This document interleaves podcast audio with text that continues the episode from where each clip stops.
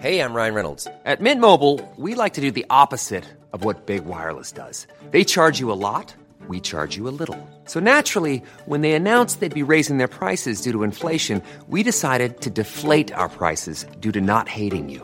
That's right. We're cutting the price of Mint Unlimited from $30 a month to just $15 a month. Give it a try at mintmobile.com slash switch. $45 upfront for three months plus taxes and fees. Promo rate for new customers for limited time. Unlimited more than 40 gigabytes per month. Slows. Full terms at mintmobile.com.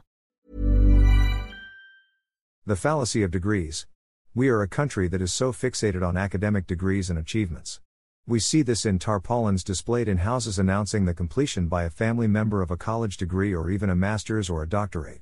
This is also seen when households prominently display the passing of a family member in a licensure, board, or bar examination. Signboards are displayed to indicate that a family member is a medical doctor, a certified public accountant, or a lawyer. And now, in the age of social media, these tarpaulins and signboards are reproduced electronically in celebratory posts announcing the same.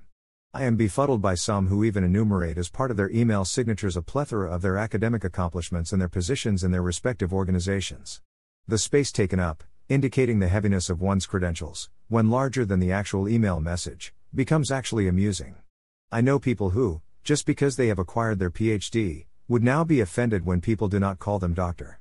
I see some people attach the PhD to their handles on social media, perhaps to impress that they are somewhat special.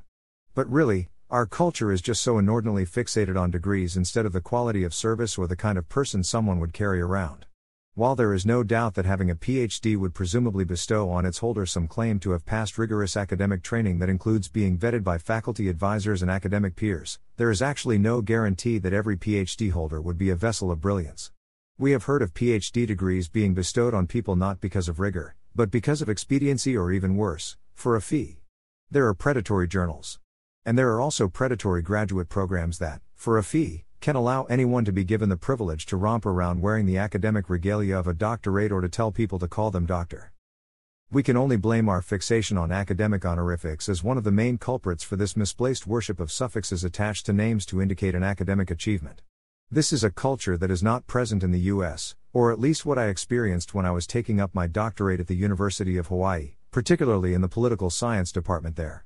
We never called our professors doctor. We even just referred to them by their nicknames, which, for someone who came from a country where such would be considered a form of disrespect, initially shocked me. We did not even call them sir or ma'am, only Bob or Harry or Kathy or Faraday. What is actually even shocking to me was that graduate students were considered part of the academic community and had a voice in departmental meetings. We even participated in voting on the granting of tenure for faculty members.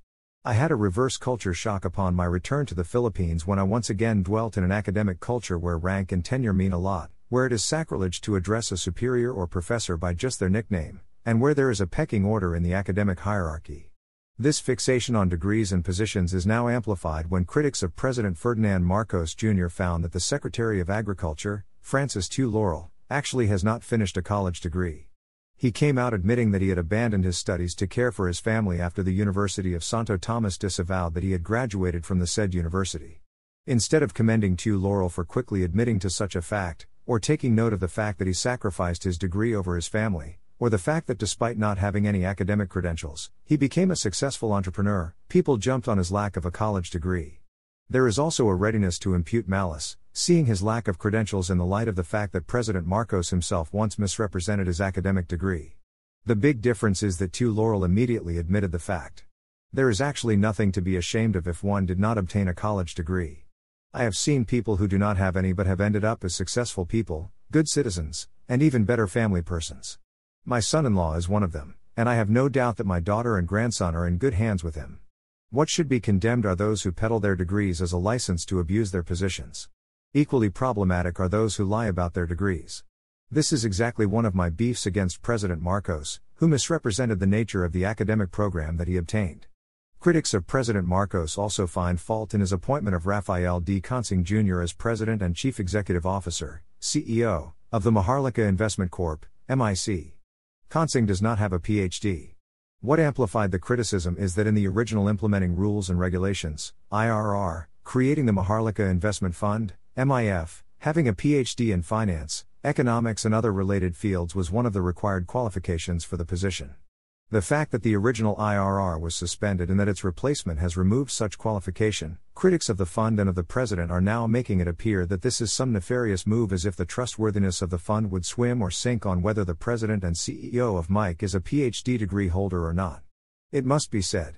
Having a PhD is not necessary for a position whose main qualification should be actual experience in the finance, investment, and banking sector, which Consing amply has.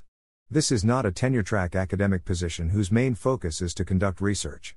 A PhD is not even an assurance that one can be a good administrator. I would know. I have seen so many of them in my entire 41 years in academia.